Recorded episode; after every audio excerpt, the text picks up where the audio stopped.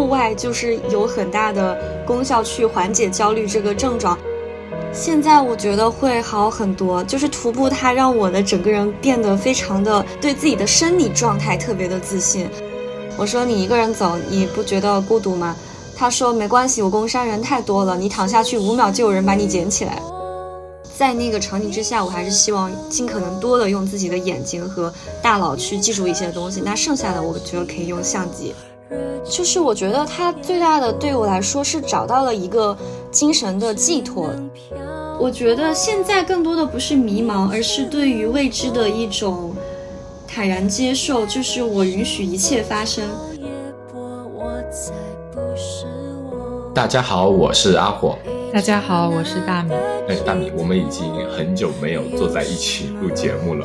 上一次还是上一次是吧？对，上一次就是在回国做这一长段的旅行之前嘛。嗯，最近这段时间又在坐下来之后，发现我们好像做了一场梦。嗯，去徒步了很多地方，但是看看自己最近墨尔本这个鬼天气，天天下雨，又觉得哇，好烦啊！那怎么办呢？还想去徒步，人又出不去，那怎么办呢？那我们就疯狂刷社交媒体。对呀，然后就看看哇，又有好多之前我们的听友啊，以及好多我们 follow 的好多户外博主啊，野生户外博主都 follow 好久了，都又还在国内继续在去探索很多可能没有去过的地方啊，在分享他们的徒步经历啊，所以我们会觉得嗯，又可以开始坐下来听听他们的故事，精神人出不去，那耳朵应该还是能再出去野一下浪一下。那么我们这一期节目呢，就非常荣幸的邀请到了我们的朋友卷卷积木，就是叫卷卷，欢迎卷卷。欢迎，Hello，大家好，我是卷卷积木，一般大家都叫我卷卷。那卷卷方不方便先给我们简单介绍一下你目前的情况呢？你的坐标呀，以及你的平时的兴趣爱好呀？好呀，好呀，我是一名零零后，嗯，出生于零一年的重庆，现在是一名大学生，在经历了休学一年之后，准备回学校完成我的大四和毕业。那我就读于于同济大学，目前是主修的是金融。啊，对我之前看到卷卷，因为呃，可能在之前过去一年看到卷卷在更新的都是在户外玩呀，我会说哇，卷卷好厉害，就天天到处玩。他是什么工作呢？很好奇。然后最近突然发了一个，我回学校啦。大四的我的同学都已经毕业啦，然后我开始我的大四生活，我当时就惊呆了，什么？你还是在校的学生？然后现在说回学校，我就觉得哇，这里面肯定是有一些故事可以值得我们去说的。那我们可以直接单刀直入的 问卷卷，你是过去一年相当于是在进行一个 gap year 嘛，对吧？你为当时为什么会做这样一个选择呢？对我进行 gap year 其实是这样的，因为我在同济大学练的是一个双学位的本科，那我其实应该在大三的时候就去法国交换，但是我们那一年因为一些疫情的因素，还有其他的一些原因，我就选择了在国内上网课。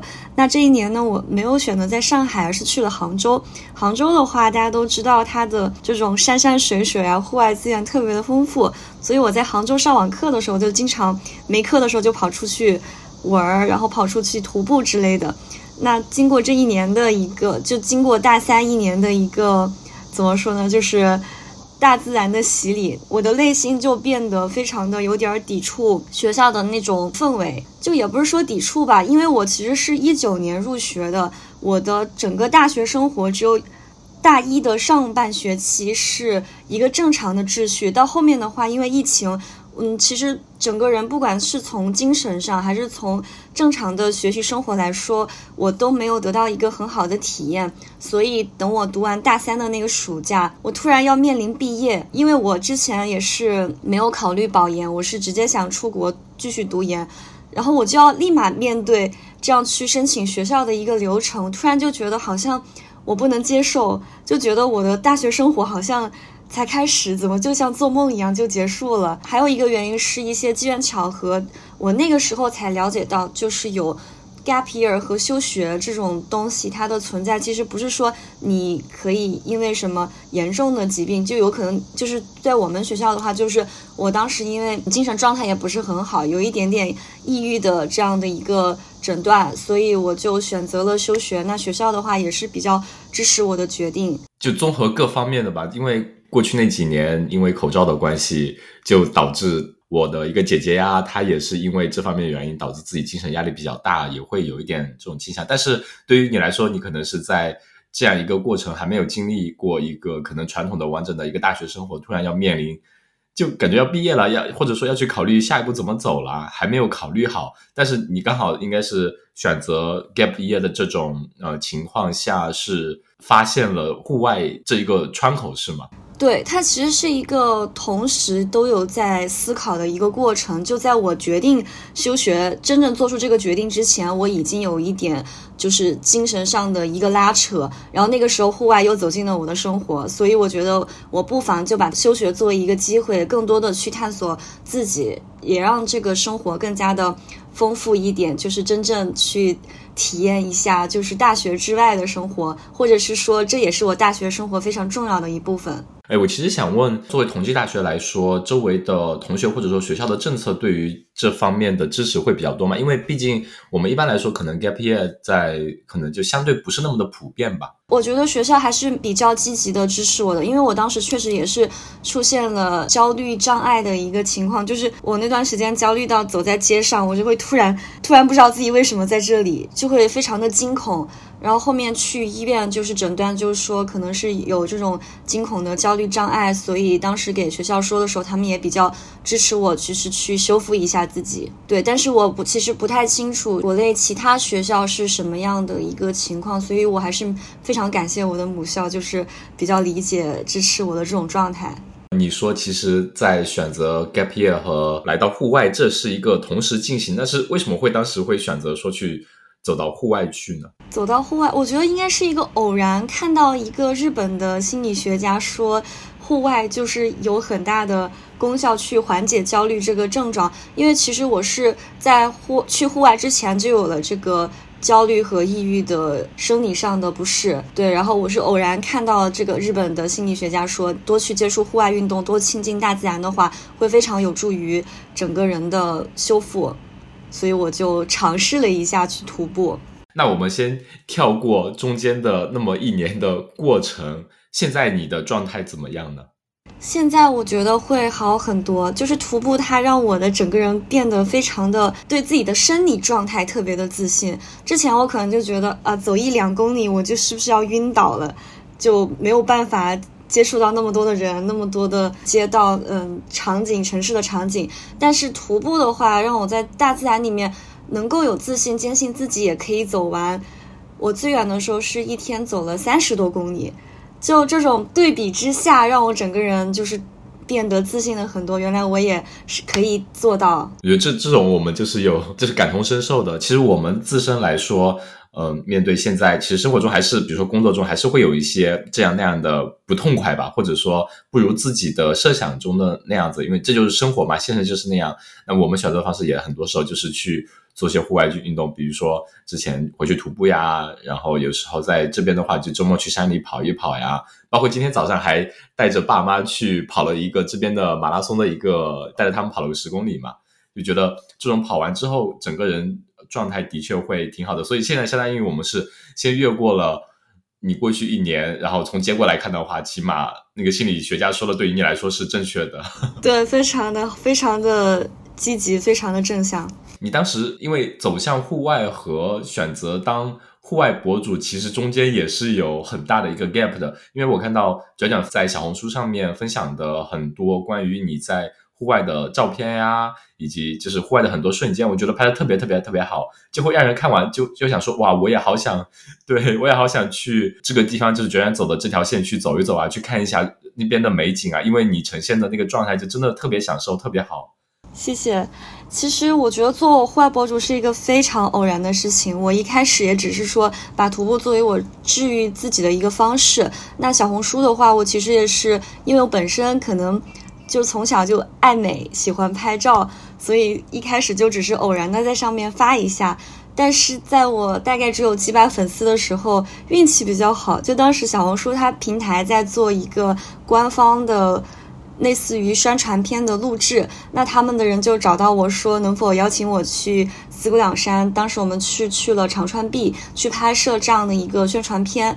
呃，我当时是抱着玩的心态去的。我去之前，我妈妈还跟我讲会不会是骗子，就是把你骗到那种深山老林里面，然后就你就没办法，就就是就反正就是说是骗子。那我其实跟他们接触下来，包括他们导演组，包括小红书平台的工作人员，我觉得这个应该不是骗子，我就一个人去了。因为当时还在疫情，特别夸张，我的机票被取消了，但是我自己坐了十多个小时的车，一路从杭州到那个四姑娘山镇跟他们会合，嗯，会合之后就开始录制，就大家玩的特别开心。当时跟我一起录制的还有那个国产收音机，大家应该都知道，就是那个风格玩偶是怎样特点？对，就 就机姐特别开心，大家在一起录制，然后玩。那个导演。他就特别认真的跟我说：“卷卷，我觉得你应该去做博主这个事儿。”我当时就很震惊，我就问他为什么呢？他就说我的性格啊，包括我们跟我们一起聊天什么，就觉得我很有感染力。嗯，包括因为姬姐当时也在跟我说，觉得可以尝试一下，就是说我可以尝试一下户外博主，这样就是让我的生活也更加丰富一点。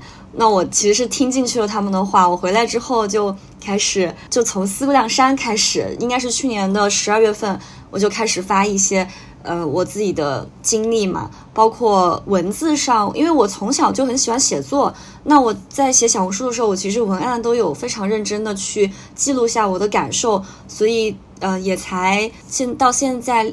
七个月吧，就是涨粉也还是从几百粉到现在的一万粉，有一个积累。就我自己也蛮震惊这段经历的，就是从一个户外爱好者，就无意间发的小红书，到现在。会有意识的去做一个户外博主，就给大家正向的引导也好，感染也好，就是我比较开心的一个分享的事情。刚开始邀请卷卷的时候，还说呢，哇，妈妈，我们出戏了，我们邀到了邀请到了卷卷来我们小破台做节目。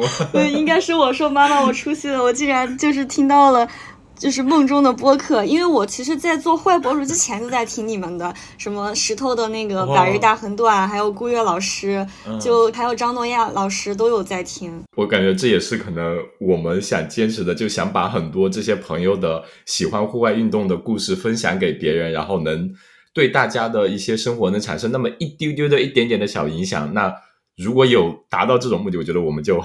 嗯，非常非常开心了。对，所以这也是我我们觉得，其实卷卷的经历也是很非常的鼓舞人的。尤其是你刚刚说的，在有一个情绪的一个压力的情况下，能找到户外的这种户外经验或者户外徒步的这种渠道或者这项运动来作为一个窗口，来治愈自己自己的身体和自己的心灵、精神上的东西，我就觉得。这也是我们一直想给大家安利的东西。我觉得户外它真的就是有一种很说不清道不明的一种魔力，可以让你忘却掉很多你的压力，或者说你身体或精神上的不适的东西。所以一直以来有听我们节目的听友，卷卷就是一个非常非常非常好的例子。但这不是跟我们节目说呃没有太大直接关系，是因为卷卷真的拍的照片非常非常的漂亮，大家。嗯，如果听到这里有兴趣的话，先赶紧去搜一下小红书，叫卷卷积木，你可以看一下卷卷之前爬过的山啊、走过的线啊、拍的照片啊，都特别漂亮。卷卷，我还想问，就是你说四姑娘山那时候是确定了，呃，从四姑娘山徒步嘛，走了长川壁。其实我我一开始有个问题是想说，因为户外运动它本身涉及的门类很多嘛，就是是在那个之后你就选择了徒步这个这一项户外运动嘛？有没有？当时尝试过其他的一些户外运动呢？呃，我在走那个长川壁之前就一直在徒步了，大概有大半年。而且长川壁那一次其实不能严格意义说走完了长川壁，因为那个时候冬天那个垭口有雪了，就是翻不过去了。所以我们走了前两天，就第三天的那个垭口我们是没有翻过去的。其他的户外运动的话，其实我感觉我还是比较专一，就是一直在坚持做做徒步这个事情。其他的有感兴趣的，比如说像攀岩啊这些，但我我觉得我的能力和。时间上还是没有办法说把对徒步的热爱分到其他运动去，对，有尝试，但是。只是说浅尝辄止这样一个状态，但我们走了甘仁波齐的线，也会觉得徒步这项运动它真的就有它特殊的魅力，而且国内线真的太多了。我们回去大概就四五周的时间，除了忙自己的事情之外，就只有一周的时间能去走，只能走一条线。发现就是看看地图，看看好多攻略，我天呐，怎么那么多线？就每条都想走，就时间不够怎么办？就会觉得的确能体会到像你说的。本身徒步就我就时间感觉自己有点不太够用，那其他运动可能也是浅尝辄止。而且我们之前沟通的时候也说，就卷卷过去这一年徒步很多很多其他的线都要走，就是一年时间走下来也还不够，还要继续走，就有各种很很多想去尝试的不同风格的不同类型的线想去走。对的，轻装走完想走重装，然后又想走穿越，各种都想走。对对对，就会有一个不断进阶的过程。我其实还有个问题，你作为呃学生，就是你学的金融专业，你们觉得金融跟徒步会有很大差异的地方，或者说在你看来会有什么类似的地方吗？差异的地方肯定就是，我觉得徒步遇到的人会更加的纯粹一点，就是大家是本身很享受大自然这个事情。但是金融的话，可能大部分人还是抱着一种功利的心态。并且时间都会集中在一个，嗯，对学生的话就是实习，那对于已经工作人来说，可能就是去卷一个更好的业绩啊，或者是会感觉到徒步的人会更纯粹一点。相似点的话，我觉得其实金融它对于人的一个社交能力也好，是一个非常大的锻炼。那我其实是徒步的话，会这种能力会让我结识到非常多的朋友以及很多前辈。我抱着一种谦虚的向上社交的心态，那他们都会给予我非常多的帮助，我非常的感激。社交属性还是蛮重要的一点，也是可能相对比较一样一致的。一个点对于两个来说，对的对的，不因为不能说不能说你一个人去走嘛，肯定你是需要跟队友去磨合，并且组队这样子的。那我们来我们台的传统异能就是报菜名，请九讲给我们讲一下吧。过去一年你大概都走了哪些线的？你觉得值比较值得跟大家分享的？哪些线？我觉得其实我首先说一下，我也不是特别厉害的那种，只是因为热爱。江浙沪这边，我大概都走的，就是轻装的都走的差不多了。像标易这些我也走过。那重装的话，我就只走过三尖儿，就端午去的。西部的话，云南我去了两次虎跳峡、阿布吉措、丽江丹河坝之类的。四川的话，川西就是四姑娘山，然后我可能接下来会去贡嘎，贡嘎转一下山。新疆的话是五月份去了喀拉峻、伊犁那边，叫得出来名儿的也没有太多，因为时间是真的就感觉不够用。其实我也不是说单纯的在徒步，自己平时也有做其他的一些。些自己的呃实习也好，项目也好，就感觉好像整个人的精力就非虽然非常旺盛，但是。如果要兼顾的话，还是需要勇气。而且，呃，我们在当时在定录制时间的时候，卷卷是这个月还会去长川壁，是吗？就是那个长川壁应该是改到贡嘎了，因为长川壁，我说我之前是有去尝试嘛，是朋友他没有去过，所以说想去。但是我们综合考虑了一下，那边现在的景色其实不是最美的，我可能要走，要继续要翻那个垭口的话，我觉得还是十一月去会更漂亮。嗯，就等到那那时候会相对冷一点，会更漂亮会有那个雾气，就是在垭口上面，就是秋天它天气的对流会形成那种平流雾，特别美，就在那个山间云海。这几个词就感觉会很漂亮，有在一个垭口上看到雾气，还有云海，就觉得会很漂亮。好像只有那半个月左右的时间能看到那个景色，现在的话就是雨季。哦，所以会有个窗口期。你刚刚讲的这些线里面，就你走的，你觉得呃，如果让你推荐给大家呃五条的话，大概是哪几条呢？五条，我心中排第一的，我觉得还是阿布吉措吧，因为这个地方我对它还是有一点点感情的，是我刚好去的时候。遇到了去开发的人，就是他们已经在修路，并且想要从那个山底修一个电梯上去，所以它严格来说可能只有半年是比较纯粹的，就还剩下半年比较纯粹的可以去徒步的时间。之后你可能去看到的就跟那个亚丁的流在海一样，嗯，就是栈道会修到那个海子的旁边，所以如果大家想去的话，就尽快去看一下，就还是挺美的。因为我当时三月份去的时候还有雪。就是整个就很像在外星的感觉哦，就是其另外一个星球的那种。对，湖面也是结的那种蓝色的冰，然后四周的山它是这样环抱着那个湖，山是那种异形的那种石头，然后上面都是雪，就特别的震撼。之后可以请卷卷给我们分享一下你当时记录的这些影像吗？我们可以放到 show note，大家听到这边可以放到 show note 里面去看一下。除了阿布吉措，还有其他的线吗？啊，我觉得喀拉峻也非常的漂亮。只是喀拉峻这个时间也很尴尬，它只有每年的五月，嗯，应该是五月下旬到六月的中旬这个时间会比较漂亮，因为它那个花海开了。你这个时候去，可能它那个花就已经黄了，就已经那个草就黄了。对，喀拉峻的话比较适合小白重装，因为它没有太多的爬升，就跟它隔壁的那个乌孙古道比起来，它会觉得大家就是基本上有过轻装徒步经验的都可以去走。比较相对入门级一点。对对对，但是今年好像说天气不好，就是我们去的时候。最后一天就开始刮狂风暴雨，然后后面朋友去的时候下冰雹什么，就还蛮蛮苦的。那它的是大概需要几天，然后大概总的里程是多少呢？总的里程的话，应该就是你可以选择小环线，你也可以多走一点。我们当时是走了，好像是八十多公里，从那个特克斯出发，然后一直。往前走，我觉得不是很难，就因为爬升不是很多，就是草原，那个草原特别漂亮。当时我们的领队说，他觉得喀拉峻其实比呼伦贝尔还稍微漂亮一点，因为喀拉峻能看到雪山，呼伦贝尔的话就是一望无前的那种平的，就是看上去它会有一种压缩感，就是雪山草原，然后有一种立体的。然后八十多公里，你当时是走了几天呢？我们是走了三天，三天多，就是加上去那个去那个徒步的起点。那相当于日均就是需要十多二十三十公里。对对对，差不多。对，八十公里好像是没有走完的，因为中间我们在也是有有带那个拍摄任务，就是后面好像是有车把我们接出去，然后中间只走了三天。就相当于在玩的同时，还要兼顾你的拍摄任务，去记录一些影像资料。不是，我们当时是去拍商业广告，就是拍那个，就是跟着对跟着他们品牌的那个团队一起去，然后大家一起徒步，然后拍摄这样。那除了这两条，还有其他的线吗？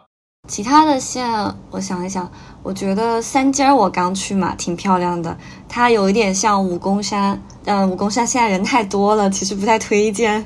我之前刷到说武功山上面有一个师的人，就是超多人。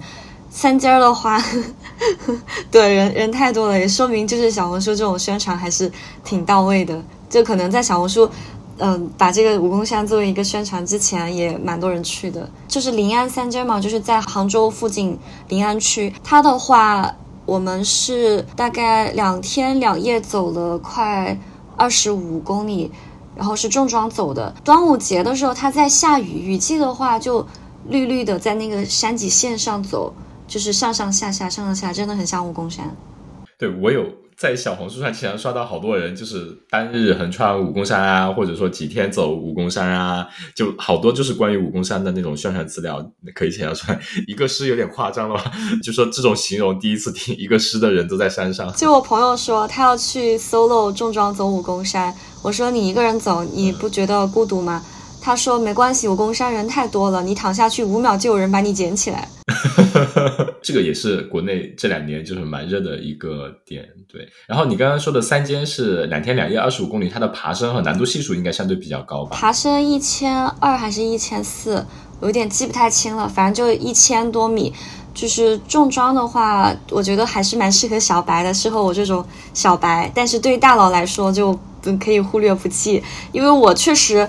体力不是特别好，因为我之前大概在我十五六岁的时候做了一个气胸手术，这个我觉得也是比较 有点传奇吧。就怎么做了手术还能去玩徒步，还能去负重，呃，然后我之前手也骨折骨折过三次，就是也做了那个手术，手上和胸口上加起来有四道手术疤。那你走这个刚开始走徒步的时候，这些对你会有影响吗？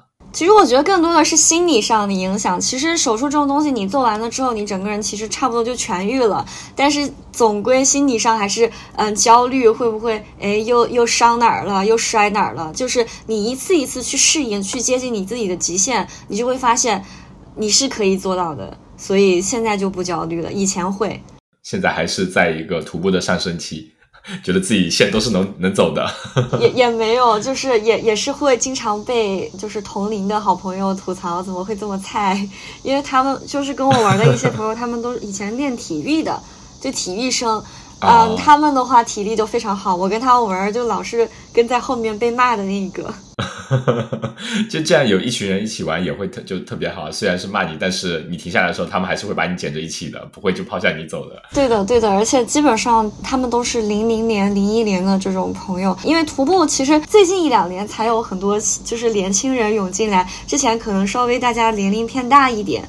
然后我觉得我也比较幸运，能够遇到一帮跟我同龄的朋友，大家可以一起去徒步。我感觉被内涵到了啊！没有没有没有，不是不是，就是说，呃，会有。当然我我也挺喜欢跟就是比我大一点的前辈一起玩，因为他们真的可以教会我很多东西，然后也能就是很有责任心。同龄的朋友多多少少大家自己经验和能力都不够，那都是自顾不暇的。对，可能。还是需要一些年龄稍微大一点的人一起组队，这样会更安全一点。包括其实我们之前有一期节目跟孤月孤月大佬聊的时候，孤月大佬也说，他们如果去走一条重装的线，可能六个人的话，会一般会有两个人左右的新手线，或者说，呃，之前没有一起走过的，因为觉得可能会带来比较多的新鲜血液，就大家看到那些新的那些重装的线，说哇，好漂亮啊，不像他们老驴看完哦。这个也就一般吧，我见过可能比这个还凶猛的，嗯，这个也就那样吧，嗯，这个也还行吧，就是这种反应。对，我要特别感谢古月老师，因为我认识他应该是在听完咱们节目，就当时好像就是在您的那个粉丝群里面加了他，啊，我后面也聊了很多，就是他有给我很多帮助，以及我有什么不懂的问他，他都会特别耐心的给我解答。是，古月大老师真的知道好多好多好多，就是经验特别特别丰富。我们包括回去百科全书。对对，我们回去要走哪条线啊？然后需要什么东西啊？最佳的时间是什么呀？要准备些啥呀？体能要求啥？就真的就是什么都知道，而而且会很耐心的给我们这种解释。那除了刚刚那三条之外，还有一些推荐的吗？你觉得值得可以值得去尝试的？是对于新手吗？还是说我感觉对于那种很厉害的人，我也不需要推荐了。新手的话，其实可以尝试一下虎跳峡，应该大家都去了吧？我是。去了两次之后，才对这个地方就是彻底就是觉得我可以不用去第三次了。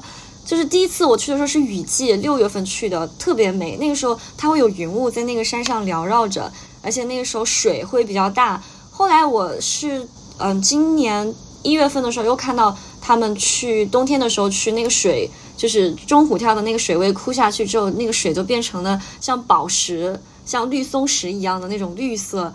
哎，我就说，哎，我要我要亲眼去看一下，所以我又去了。但是我三月份去的时候，它整个山的景色就没有六月份的雨季那么好，因为它旱季的话，山会比较光秃秃一点。对你雨季去的话，就会有绿色啊、云雾这种，恍如仙境，各有各的好吧。我想问一下，就大米之前也是呃去了虎跳峡的嘛？我相当于去当游客的。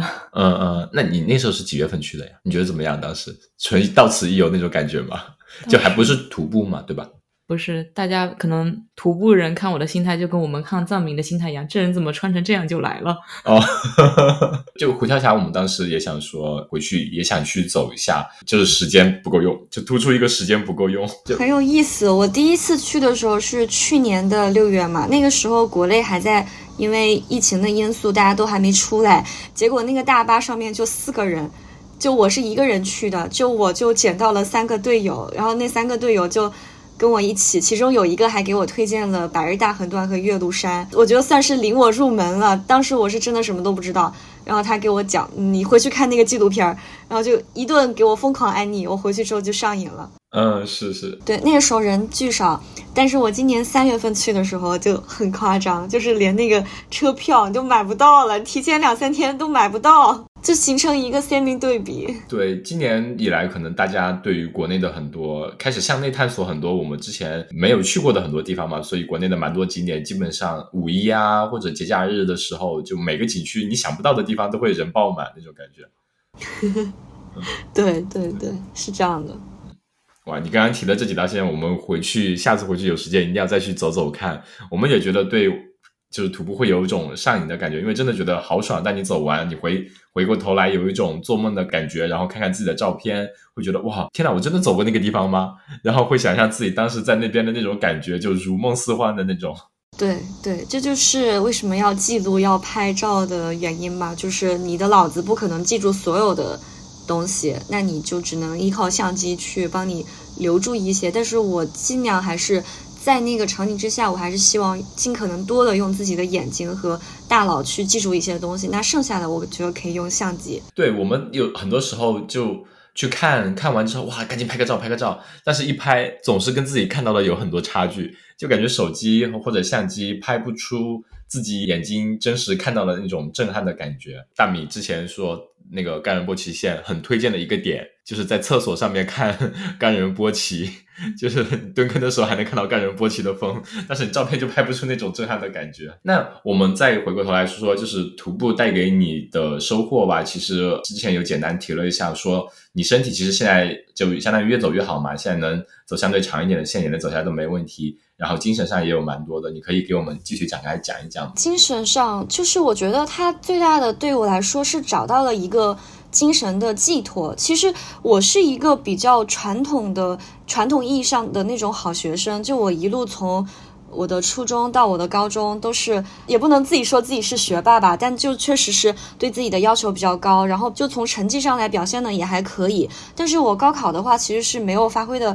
很好，就是对我来说打击蛮大的。那我到了我现在的大学之后，我其实比较的迷茫，也不知道我应该成为什么样的人。因为我觉得我高考既然没有去到我想去的学校，那跟我之前设想的人生可能就有一定的差距了，有一个 gap 了。那我不愿意把自己就是不断通过卷去弥补这个 gap，那我就会想，哎，那我人生有没有新的东西可以去突破？有没有新的方向可以去探索一下？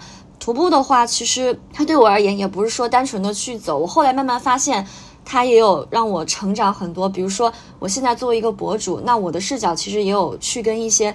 品牌对接，去跟平台对接，那我有去学到，嗯，作为户外品牌，它是怎么去开拓它的一个商业市场？就是我在这个过程中也在不断的学习，就是也算是给我的职业发展有一些新的思考。之前我可能就想着，那我学金融的话，我是不是就一定要去做投行、做证券，在办公室里面坐着？后来发现，其实那我也可以去做一个品牌的一个发展。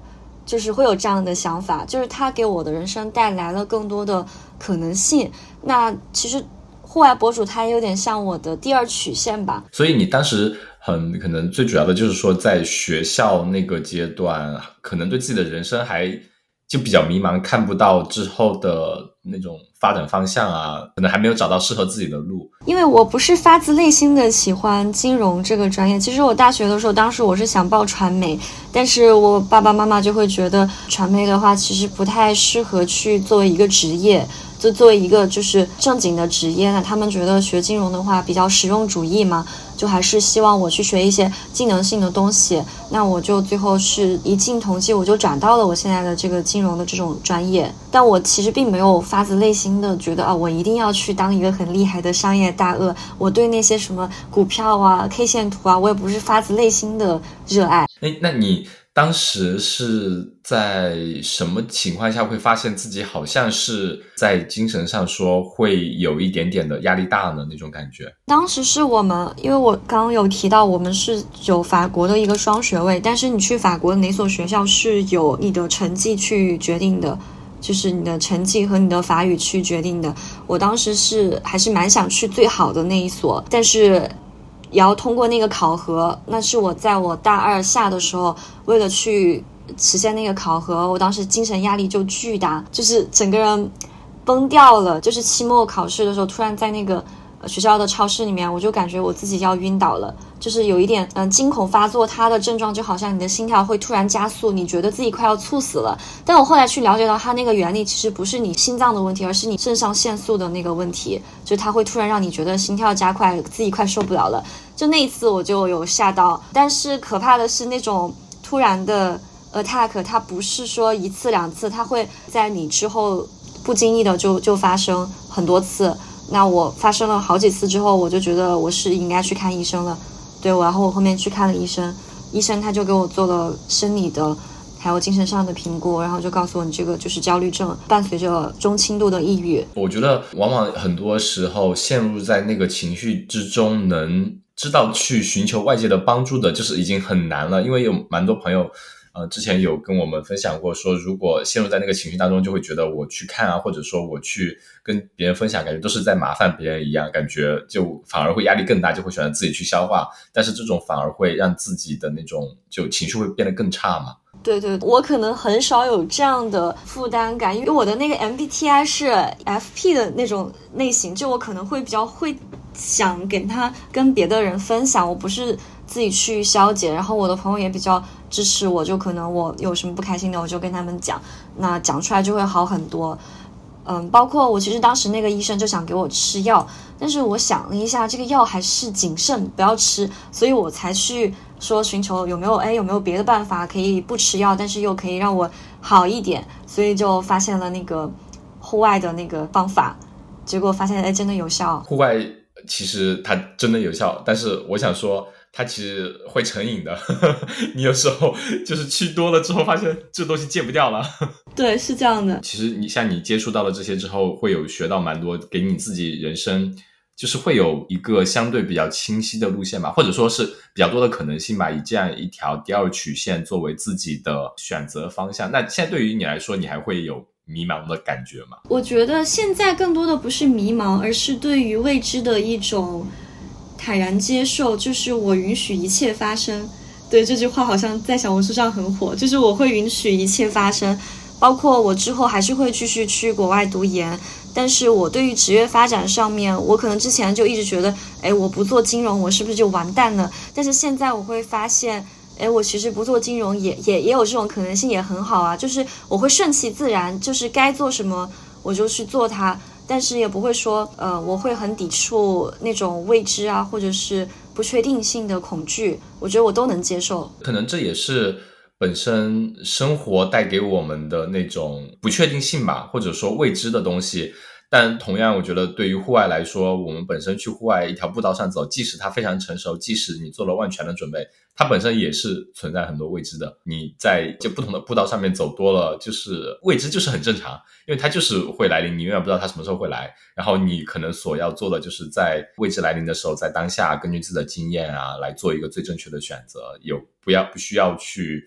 说恐慌或者恐惧什么的，就是徒步，它真的也有在让你变得更加坚强和变变得更加的能够去应对各种情况的发生吧。以前其实我还是蛮娇气的一个人，但是户外了之后，我整个人就变得非常的能够去就在生活里面，就是面对各种事情啊，我就能够有条不紊的去把它都处理好。对，那你觉得就是就一年吧，过去一年到呃一年多到现在的话，就徒步。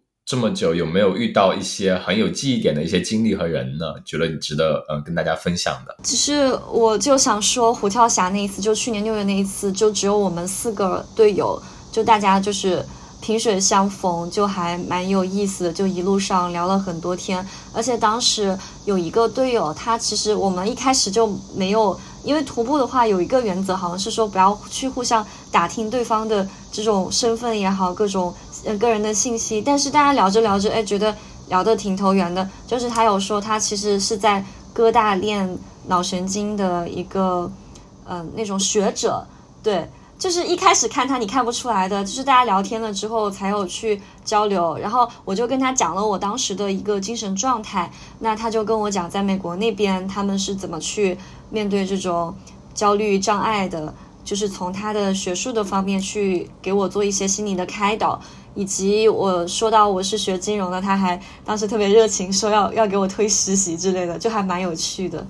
对，就是户外你也能遇到遇到很多那种身份，就是也也很厉害的人。就是虽虽然虽然说我们在户外很难，就是最好不要轻易去交换你的信息，但是遇到了蛮有意思的人，还是可以继续聊一下。然后我们现在也没有太多联系，但是过年的时候大家会。在我们那个小群里面互相祝福什么的，就是这种淡淡的，但是又互相想到对方的感觉就很好。的确，我是第一次听说，这就是户外圈，就是不问过往那种，我就觉得很有带一点那种江湖气的那种。我们萍水相逢，不问过往，就饮了这杯酒，大家都是朋友，就这样那种感觉。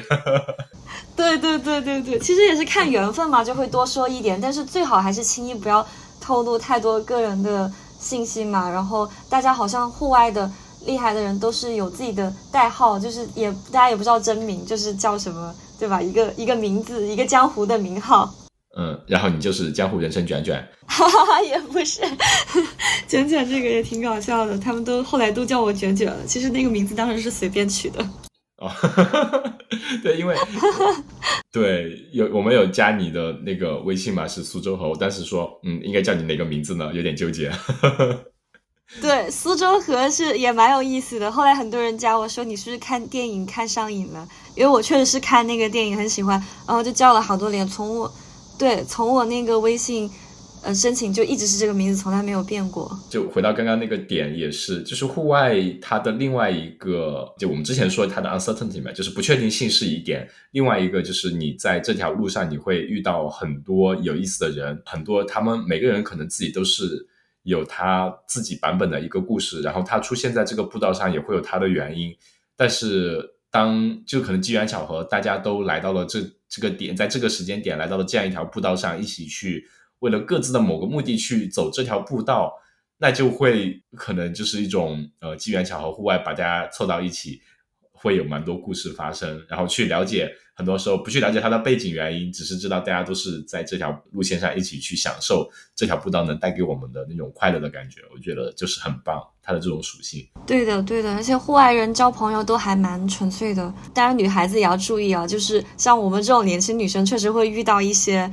呃，奇奇怪怪的男生，就是大家还是要注意甄别，就不要不要轻易跟陌生男的男生出去走线，这个安全一定要是第一的。嗯嗯嗯，对，安全肯定是呃首要条件。就是你走了那么多线，有会有比如说比较相对危险的经历吗？比较相对危险，嗯，其实因为我目前能力的话，一般是选择轻装嘛，那。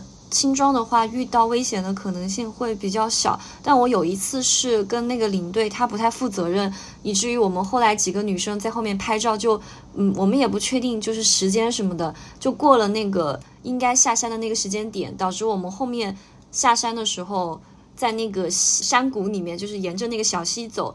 我们错过了那个时间，因为当时我的经验也不是很足，我没有带头灯。我想着一日的徒步，那头灯带不带也无所谓，没有带头灯。但是那个时候已经开始天黑，我们在那个峡谷里面摸黑走了两个多小时，就是手机，大家的手机的电也快没了，加上手机的手电筒确实就没有头灯那么好用，我们也没有领队也不见了。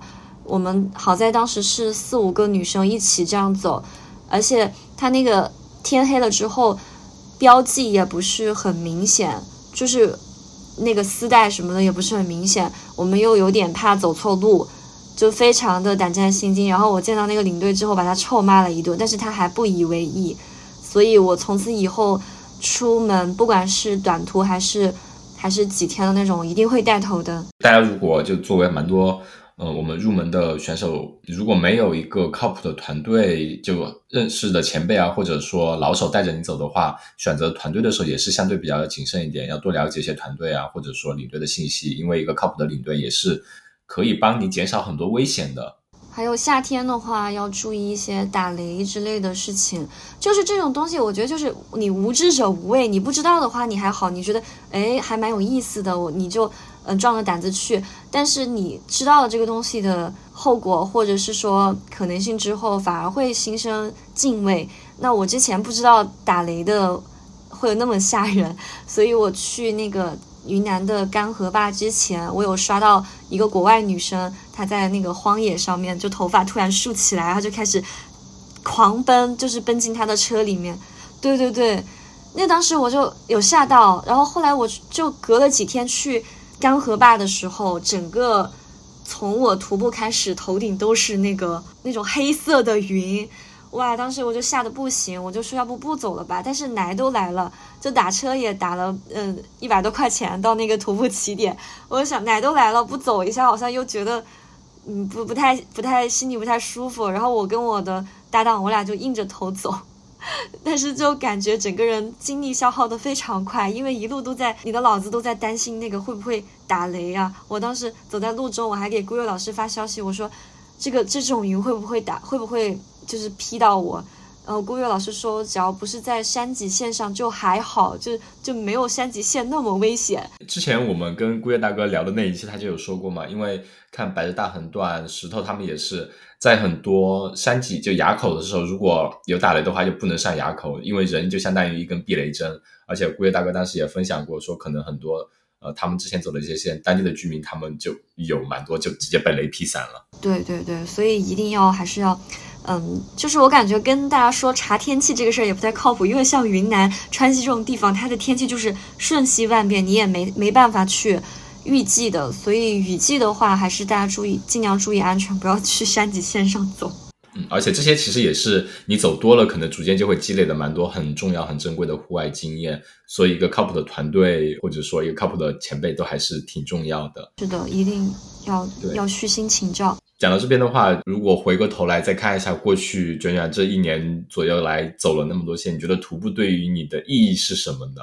徒步对我的意义，其实意义这个东西，它有的时候你也可以说它是没有意义，就是你的生命到了这个状态，你就自然而然的接受接受你就是要去徒步的这个事实，就是它已经变成你生活的一个习惯，你身体的一部分。就你一个月。或者是一周你不去走走，你就整个人觉得不舒服，就它变成了一种习惯。你要说它的意义的话，就是变成你生命的一部分啊，就是你自我的一部分。你不去徒步的话，你就觉得自己是不完整的。就像吃饭喝水那么那么那么常见一样，这是一种习惯，我就是要这么做。你觉得就是后面你还会有想走的线吗？接下来的话就是想去走最近的，应该是想去走贡嘎环线。然后，嗯，你你们刚去的冈仁波齐，我也很想去。冈仁波齐还是，也就是这是我们感觉过去这几年来的一个 highlight 了，因为我们其实没有走过特别多的两日线或者说多日线嘛。基本上我们之前越野跑 二三十公里跑完的，对，能一天跑完就不想走两天，这种对，挺挺虐的。哎，你之前有上过高原的吗？有老去。啊，老舅，我从小就有去高原，对我小时候就嗯，大概十多岁的时候就去了西藏。啊啊，那那肯定就好很多。像我之前去之前，我就完全没有户外经，没我没有上高原的经验，对，没有去过高原，对，因为我是重庆人，那我我们家那边离高原很近，我小时候爸妈就老带我去那边玩，所以还适应性还行。包括我去年其实是第一次，就是做了那个气胸手术。之后大概五六年才第一次又重新去高原，还蛮忐忑的。但是好在也没有没有什么反应，可能就本身的那个需氧量比较小。贡嘎的话，它大概海拔会多少呢？就是那条线走下来的话，最高大概会到多少呀？贡嘎那个环线的话，其实就是围围着那个山脉就是绕一圈嘛，也就最高的话不会超过四千六。但如果你要去爬那种山周围的一些。去登山的话，那肯定就是五六千，但我我目前是不会去。登山就是 跟徒步就是 相当于是另外一种运动了，会更极限一些。两个品种。对对。对，哇，那那我们就可以就听到这边，大家有兴趣的，或者说就可以一直守着卷卷积木卷卷的小红书账号，他的其他的一些社交媒体来关注他的更多的动向吧，然后可以卷卷去了很多地方之后，也会及时的把这些影像资料会分享出来。我就经常现在就盯着，就讲，哎，又去哪里玩了？那些照片拍出来就特别好看，对，就会觉得啊，好想去。今天就非常感谢卷卷给我们分享那么多关于他的户外的经历。其实我们这一期节目，其实最主要的是想通过就是卷卷的故事来给跟大家就分享一下，就是生活中其实会有蛮多这种不如意的，或者说自己觉得可能相对比较难的时候吧。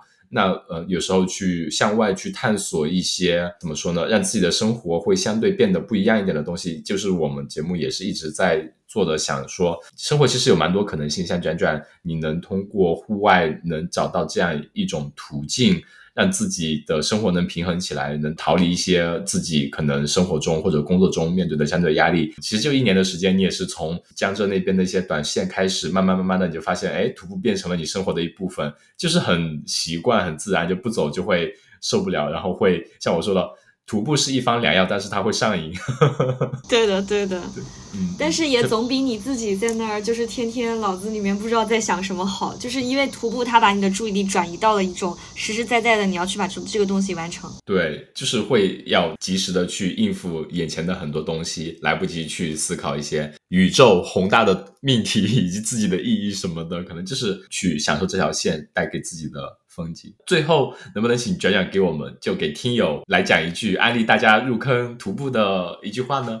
就是其实我们和山里的一草一木、一石一了是没有任何分别的。就是徒步的时候，我们都能感受到，在宇宙中好像变成了宇宙的一部分。